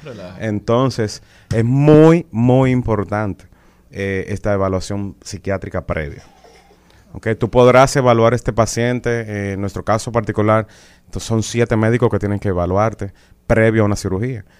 Pero tenemos que pasar ese checklist primero. Doctor, me llamó la atención y sigo pendiente Sí. de la solución que tiene el, el balón gástrico que usted se lo puede tomar y que va a ampliarse en el estómago. Dice, a los cuatro meses se, se, se desinfla. y ¿Qué tiene dentro? Es una solución salina. O sea, eh, un suero. Sí, es un suerito. Simplemente esto va a ocupar un 80% aproximado de, de todo el estómago. Pero recuérdate que hay una... Y el estómago no es supuestamente de que los dos puños juntos. Más o menos, no tanto. Porque yo dije, wow, pero es que ese ya se llevó todo de mí. Sí, acuérdate también que esto no es mágico. califica. No. Sí, yo le digo, le hago mucho énfasis a los pacientes de que esto no es mágico. Esto te va a, de- a dar una, un, un sentimiento de saciedad. Pero si usted continúa con sus malos hábitos, esto no es milagroso. Esto, quizá usted es comedor de dulce y quizá el dulce quepa. Entonces, si usted es comedor- eh, tomador de refrescos, entonces usted tiene que saber que tenemos que cambiar todo el escenario, toda la forma de pensar. Y recuerden que esto es un tratamiento temporal. Ah, eso Temporal. Esto no es una bariátrica, esto no es definitivo. Puede, incluso las estadísticas hablan de que el 95% de los pacientes que, que se hacen un, un procedimiento de balón gástrico mantiene su, su peso alcanzado hasta el año. Un 95% de los pacientes. Entonces, es efectivo, pero tiene que sacarle provecho. Y se- Tiene, se tiene que sacarle el máximo a lo- al, al balón gástrico o al cual, que- al cual sea de los procedimientos que te hayas hecho de bariátrica. Doctor, la pregunta del año para los integrantes de esta cabina y para mucha gente que nos escucha, porque eh, con anterioridad a este tipo de procedimientos solo Sí. se hacía manga, manga gástrica, fue la, la gran fama de... porque se corrió la, la voz de que el balón no funcionaba, que tú rebajabas y engordabas. Y la manga gástrica vino a ser un procedimiento mucho más permanente. Yo, re- yo soy un paciente que rebajé 140 libras Sí. de una manga Y gástrica. la que te falta. Y estamos en eso. Seis años de operado, he mantenido mi peso, he engordado 20 libras, que juego con ellas. Sí. Pero pudiera yo hacerme un procedimiento, luego de una manga gástrica, un procedimiento como este. No, contraindicación número uno del paciente. eh, Yo me di de cuenta, ya está la próxima. contraindica- contraindicación número uno del balón gástrico no se coloca en pacientes que tienen procedimiento bariátrico o alguna cirugía intestinal. ¿Entiendes? Entonces, principalmente en alguna cirugía eh, gástrica no se coloca balón gástrico. Entonces, eh, contestando tu otra pregunta, esa mala fama que se llevó el balón gástrico en aquellos tiempos era por la falta de seguimiento. Entonces, aquí venimos a romper con esto. Venimos también a romper con la parte de la adaptación del balón gástrico. Recuerda que te dije que esto es celulosa vegetal. Los otros, las otras marcas de balones gástricos son de silicona. Entonces es muy difícil, sí, como una prótesis mamaria. Entonces es muy difícil que el, que el estómago te tolere una prótesis de silicona. Doctor, él- hay- usted decía que siempre van a estar chequeando las personas que tienen eh, ese seguimiento exhaustivo, pero hay un- unos meses para las mujeres en el caso que variamos el peso Claro. por el periodo también que nos llenamos en estos días que se ponen no súper lenta. ¿Perdón? Se acumulan líquidos. Se retengo, lí- retenemos líquidos normalmente previo al periodo y todo eso. También se toma en cuenta para, para esto. O sea, usted está cerca de tu periodo, por eso aumentaste. No es que ella se fue de Valentina. Fíjate sino- que, sí, claro que sí. Fíjate que no solamente es, es mirar un número de un- unas libras, sino, sino que también vamos a ver porcentaje de músculo, porcentaje de grasa, porcentaje de agua. Todo esto te lo va a decir esta balanza en la aplicación. Entonces, por lo tanto, nosotros no vamos a mirar porcentaje de agua, vamos a mirar más cosas. ¿Entiendes? Entonces, dependiendo de estas gráficas, te va, vas a recibir una llamadita o no vas a recibir una llamadita de seguimiento. Jenny, para ¿cómo jalarte una orejita. Sí. Sí, Doctor, ¿cómo puede la gente ponerse en contacto con usted y, Y saber si califica? de- ah, pero es verdad, doctor, el precio de- del balón. Y Porque la gente le tiene miedo a estos procedimientos porque cuestan demasiado. Pero hablo de cinco especialistas, además de él. Sí, eh, mira, el- los números de contacto son el 829-760-5732. 829-760-5732. En las redes sociales estamos como DR Núñez Santana, todo pegado. Y esto es un programa, fíjate que no he hablado nunca de balón gástrico, sino de un programa Alurion, todo un programa de seguimiento donde está la balanza, el reloj, la colocación del balón, el antes, el después. Un, un programa por seis meses, aunque el balón dure cuatro, te van a dar un seguimiento por seis meses. Antes los médicos eh, no manejábamos esto es parte de no manejar eh, números en la que- en la el radio. El la- equivalente de las redes de escríbeme por DM. Exacto, entonces ya, eh, pero sí te puedo decir, este es un- todo un programa que cuesta 4.200 dólares. Ah, pero súper asequible Sí, comparación con comparación con la cirugía, esto es sumamente asequible, menos de la mitad. Entonces, eh, incluye todo. Lo único que no está incluido es unos medicamentos que previamente a la colocación el paciente debe de tomarse para adaptarse, para aceptar este nuevo balón. Ah, pero muy interesante. Es como un habitante, es como una visita que usted va a recibir. Entonces, si usted va a recibir visita, bueno, pues arregle los muebles, limpie la casa, prepare la casa. Y usted desde su propio, desde su propia experiencia, ¿lo recomienda luego de su vida? ¿Qué tanto ha cambiado su vida para, pues, porque usted dijo perdí 72 y lo bueno es uno siempre se siente Claro. identificado. Yo fui a donde, a donde mi nutricionista porque yo tenía rebote y dije, ella me va a entender, Sí. porque ella estuvo. Entonces, para usted, ese público. Sí, mira, eh, luego de mi experiencia como paciente bariátrico, eh, te digo que hay muchas cosas que se quedaron que no las recibí en la universidad. Porque hay, es otra pers- perspectiva y de hecho realicé o, o escribí una guía que se le entrego a todos los pacientes luego de, mi- de, de hacerse un procedimiento con nosotros, por eso mismo, porque había muchas muchas lagunas, muchas cosas que no se le dice al, no se le dice al paciente. Bueno, doctor, Sí. muchísimas gracias por haber estado con nosotros. Ya saben, todos a ponerse en contacto con el doctor, todos los interesados y a cambiar la vida. Nosotros continuamos. Gracias. Estás escuchando Al Mediodía con Mariotti y compañía. Rumba 98.5, una emisora RCC Media. Seguimos, seguimos, seguimos con Al Mediodía, con Mariotti y compañía. En Al Mediodía, con Mariotti, con Mariotti y compañía, hablemos de tecnología. El sector educativo está recibiendo mucho ataque. Bueno, sí. ¿Por qué? ¿El nacional o el internacional? No, no, mundial. ¿Pero por qué? ¿Qué tipo de ataque? Ataque de ciber- cibernético. Y tú te preguntarás por qué ataques cibernéticos están recibiendo las universidades. ¿Qué es lo que guardan ellos? Datos. Información. Y muy importante, tu récord de nota, ¿verdad? La materia que tú llevas, si no te ha graduado todavía. Y eso ha llevado que el sector educativo creía que, bueno, nosotros no guardamos ningún tipo de información que a un hacker le interese. Pero ¿qué se está dando? Secuestro de datos.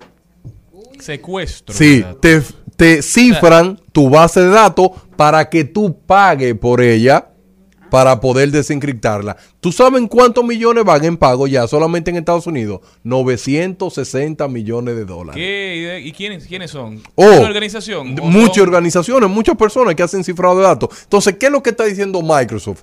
Que las grandes universidades se olvidaron de construir sistemas contra ciberataque. O sea, dice, bueno, yo no necesito invertir dinero de que para guardar esa base de datos. ¿Por qué? Porque lo que se cree, ¿qué le interesa a una gente saber una nota de alguien? ¿Para qué? Eso no tiene ningún tipo de valor. ¿Y qué ellos dijeron? Robarla no tiene ningún sentido, pero secuestrarla sí. Porque si tú no tienes un backup guardado en otro lado, oye, tú tienes, imagínate, por Todos ejemplo, esos récords de notas. hay una universidad que tenga información 70 años de De datos. selección de materias, del que ha retirado, de cómo va, de cómo va ¿Cuánto ir. tú debes? ¿Cuántas materias te quedan? Eso es toda una estructura de años. Que tú co- cogerle a tres mano a eso para que una gente vaya y diga, no, pero mire, ya yo pasé esa materia y usted está diciendo que no. ¿Tú te imaginas Claro. el caos que tiene eso? Entonces, es una realidad que todo el mundo la vamos a vivir. eh, los ciberataques no llegaron de que para quedarse, ya son. Y son parte del entorno del Internet. Por Por eso... lo bueno viene lo malo. Así mismo, es por eso que yo le invito a todas las organizaciones, no importa de qué se trata, de que por más pequeña que tú seas, debes de adquirir servicios para proteger tu data. Y sobre todo, lo más importante, tener réplica de tu base de datos que no esté conectada a Internet. Le explico, hay personas que tienen caja fuerte con disco duro. La, la misma información que tienen en la nube, esa misma información la tienen en, un disco duro guardado. ahí. Y le hacen copia a los bancos. Los bancos hacen copia todos los días en un disco duro local. Pero tú te imaginas que hagan un secuestro de datos a los bancos. ¿Eh? ¿Tú te imaginas la cantidad de dinero que tiene que invertir un banco? Y cada vez más que el dinero se está tornando digital. digitalizado. Y eso es una de las cosas que tenemos que tener pendiente, señor Mario Tipaz. Por eso la demanda de habilidades profesionales que tengan que ver con el ciberdelito cada vez va en aumento. Porque necesitamos mucho más policía del Y en Internet. términos legislativos, Darían Barrer, ¿qué tan atrasados estamos nosotros? Atrasadísimos. República No hemos Dominicana. podido tener una, una ley de teletrabajo. No hemos podido ver incluso y resolver problemas que son del mundo real. Ahora cuando nos eh, metamos en el metaverso, con tantas cosas que se ven y que se dan, ¿tú crees que República Dominicana está preparada? Bueno, mira, la senadora Farideh Raful hizo un intento que todavía no ha sido aprobada y es que donde define ya la parte de ciberseguridad, donde ella dice que hay que crear una entidad y que esa entidad que tiene que regular tanto lo privado como lo público. Que si a ti te pasó un ciberataque, que tú lo notifiques y ver cómo se pudo resolver para ayudar a los otros. Eso está bien Pero hasta para que ahí. eso no se quede en papel, eso tiene que ir acompañado de, Así de formación académica, académica. de disposición y de muchas otras cosas que vendrán en Sí. el tiempo, esperemos. Y eso es lo que yo espero, que todas las organizaciones conozcan que los ciberdelito nadie se va a quedar sin él. Todo el mundo puede ser víctima de un ciberdelito, desde la compañía más pequeña hasta la más grande. Y por eso le invito a todos a poder adquirir eh, consultores que le puedan ayudar a proteger su información. La data es el petróleo del siglo XXI. Entonces, si a usted le secuestran sus datos que usted lo necesita, bueno, usted va a tener que pagar por ello. De paso, de paso y repaso. En Al Mediodía. Con Mariotti, con Mariotti y compañía. Te presentamos De paso y repaso. Bueno, señores, felices de estar aquí. Nos sentimos bien acompañadas. Eh, ¿Verdad? Sí, claro que sí. Este es un dúo. Un lujazo. Sí, sí, sí. Eh, Clara Luz, bienvenida. Ay, gracias. Yo feliz realmente de estar aquí, pero muy feliz. Tú no sabes lo, lo que tú has hecho conmigo aquí hoy. Eh, ¿Cómo así? ¿Cómo así? Bueno, porque yo no esperaba esto y entonces al no esperarlo quiere decir que van a pasar muchas cosas aquí. Qué bueno, qué bueno. bueno, me gustaría eh, empezar. Tú estás eh, inmersa en un proyecto muy especial en una escuela de teatro. Sí, una escuela de actuación donde tenemos clases para todas las edades. Y es mi sueño adorado porque desde que yo salí de Bellas Artes, que me gradué como actriz y que he estado trabajando, eh, el sueño era tener mi propia escuela, mi, mi propio espacio de teatro. Me bataba con mi marido porque quedamos de que, que íbamos a hacer la escuela encima de la casa, pero al final llegó la pandemia y dijo que no, yo voy a hacer una piscina en la casa. Tú no nada de eso. Y decidí poner mi propio espacio de actuación. Estamos hablando eh, de Johnny Mercedes, que es eh, el, esplo- el esposo de, de Clara, pero no solo eso, es que tienen toda una, han armado toda una familia donde todos son artistas, o sea, los niños, las niñas, eh, el esposo, Sí, la actriz. Ay, mi madre. Sí, realmente se armó, pero, eh, ¿cómo te digo? Se armó solito, porque yo entendía que mis hijas no se iban a dedicar a esto. Sin embargo, Acuarela ya va, entra a la universidad y va a estudiar cine. Están estudiando en Bellas Artes Teatro. Gaia está en, ballet. Y están inmersas, sí, en el mundo del arte. Y qué bueno porque uno no le puso una pistola ni le dijo vengan, sino que ellas decidieron, porque que yo entiendo que a través de las artes tú transformas el mundo, tú cambias la sociedad, tú grita el grito donde no lo tenga y, y hace que todo se transforme, Maribel. cuando, cuando hablamos de eso y tú estás hablando de esto, en este momento en que nosotros, eh, los mayores, ¿verdad? Estamos todo el tiempo quejándonos de que la juventud es esto, que la juventud aquello, que la juventud que sí o qué. O sea, ¿cómo puede transformar, cambiar, impactar a un niño que tenga la oportunidad de manifestar sus emociones a través del arte desde la infancia? Mira, eh, el juego nunca debe, debe terminar. El juego tiene que estar ahí siempre. Y si yo a través del juego le puedo decir a un niño qué significa la muerte, si yo a través de un juego le puedo decir a un niño qué es la constitución dominicana, cuál es el respeto hacia todo, a la persona mayor, eh, hemos logrado mucho. Y que ese niño a través de su juego también lo pueda transmitir sin salirse de su burbuja y rompiendo la burbuja también, porque qué bueno decirle a un niño, mira, eh, nuestros, nuestros nuestras leyes se están violando. Entonces hay algo que se llama constitución. Apréndete la constitución dominicana o apréndete cuáles son tus derechos y tú lo vas a defender. Y cuando ese niño se para frente a un público, tanto teatral como televisivo, eh, en cualquier persona, teatro A toda participación en la escuela. exacto. Y, y te lo dice sabiendo lo que es, ya es un logro. Por ejemplo, ahora mismo, eh, yo estoy muy agradecida de Angie, una niña que está en, mi- en la escuela, donde yo le monté un monólogo que trata sobre, sobre los derechos de los niños.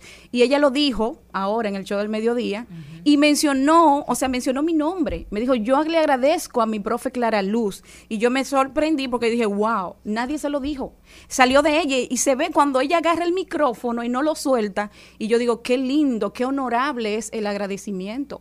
Y ahora mismo yo estoy agradecida de estar aquí, ahora mismo yo estoy agradecida del aire que respiro, del agua que te está tomando, porque hay que agradecerlo todo. Pero ese agradecimiento viene también de una de un respeto hacia todo también. Entonces, en esa escuela se enseña el amor al respeto, el amor a que debemos cambiar. Y yo como ser humano no soy perfecta, pero yo también quiero cambiar a través de esa enseñanza que doy y que me dan los niños, que me dicen, sí, yo me lo voy a aprender ese, ese, ese poema de Maribel Contreras que me sorprendieron. Pero yo tuve que decirle, miren, pero esto significa esto, vamos a buscarlo en el diccionario, para que sepan lo que están diciendo y que no estén repitiendo vaina como un papagayo. No, y además para que sepan quién es Mamá Tingó. Porque Exactamente. son muchos valores los que se pueden transmitir a través de este tipo de experiencia. Sí. Entonces, hace mucho Johnny montó una obra de Mamá Tingó y, y tuvimos que hacer toda una investigación. Nos fuimos allá donde nació y, y hace- Que hicimos... ahora se llama Distrito Municipal Mamá Tingó. Exactamente. Entonces,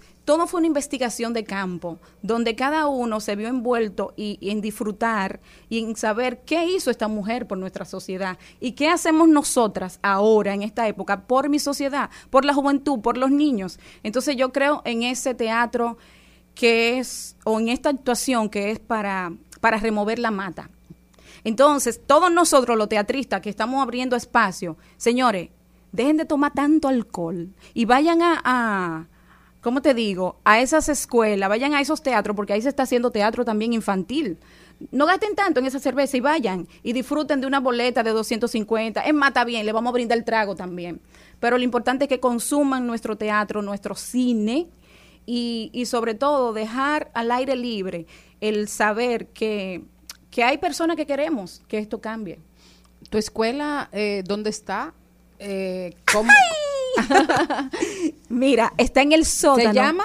Eh, Teatro Las Tablas. Que no es solamente una escuela, sino una, pro- una. Ahí yo hago de todo. Ahí yo tengo mi personaje infantil, que le tengo un espacio, que Zambúllete con Clarita, que hizo un campamento a rajatabla y que conseguimos personas que nos ayudaron, que fueron eh, Hada Madrina, que Voluntarios. patrocinaron esos niños eh, a, a que estuvieran ahí en ese campamento. Muchísimas gracias a esos eh, padrinos y madrinas. Eh, Zambúllete con Clarita es un personaje que yo hago infantil, eh, donde ella guarda todos los cuentos del mundo en su bolsillo y es la cuidadora de la tierra. Y asimismo, este personaje va a los barrios, va a un espacio donde no hay nada y sembramos y leemos. Eh, yo tengo canciones, de todo. Clarita es la guardiana de los cuentos. Y ahí trabajamos entonces lo que son los cuentos, eh, la importancia de estos. Y ellos mismos van creando sus propios cuentos también. O sea, es un espacio para de todo. Yo creo que se haya, que haga, que haya de todo ahí. ¿Cómo inscribirse? ¿Qué, qué, qué perfil deben tener?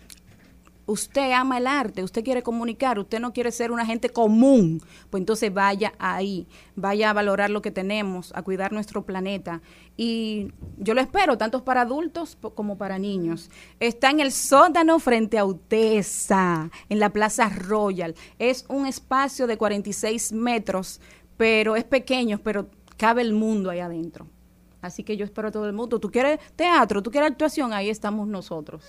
Excelente. Eh, solo, me, solo, me falta que le diga las redes sociales. Ay, Dios mío, yo soy tan mal en eso, pero sí. Señores, eh, síganme en las redes y pueden llamar al 809-849-5837. Ahí usted se inscribe, ahí usted sabe que hay función, tenemos función todos los domingos, tenemos un cuentacuento infantil y ya el mes que viene vienen ya las obras para adultos. Muy fuerte las obras para adultos. Excelente. ¿Y cuál es la voz de, de, de la tía Clarita? Primero, Clarita no es una tía. Pirim pim pim pirim pim pero. Yo soy Clarita y a ti te quiero. Y ahora te voy a decir un trabalengua que dice así. Eh, Chusa Chusena te echaba su choza y un leñador que por allí pasaba le preguntó, Chusa Chusena, ¿tú te echas tu choza o te echas la ajena? Y Chusa Chusena le contestó con chanza, yo te echo mi choza, no te echo la ajena, por eso me llaman Chusa Chusena. Además, yo cuento muchos cuentos, pero no te voy a contar ningún cuento para que tú y todo el que me está escuchando ahora pueda ir al teatro a ver el cuentacuento conmigo, la guardiana de los cuentos. Pirim pim pim, pirim pim pero. Amo los, tramal- los trabalenguas. Gracias, Clarita. Yo espero que, que muchas familias se animen y que lleven sus niños ahí para que crezcan eh, más sanos Gracias. y más conectados Gracias con nuestros ti. valores y también con nuestra historia y con nuestros personajes eh, principales. Gracias por esta estela de luz, sobre todo que has dejado en esta cabina tan Gracias chulísima. a ustedes. Y nosotros con esta pinta y este flow, mandándole saludo a la otra parte Oh, sí, tuya. gracias. Le- nos reencontraremos mañana con esta pinta y este flow al mediodía con Mariotti y compañía. Bye bye. Hasta aquí, Mariotti y compañía. Hasta aquí, Mariotti y compañía. Hasta mañana. Rumba 98.5, una emisora RCC Media.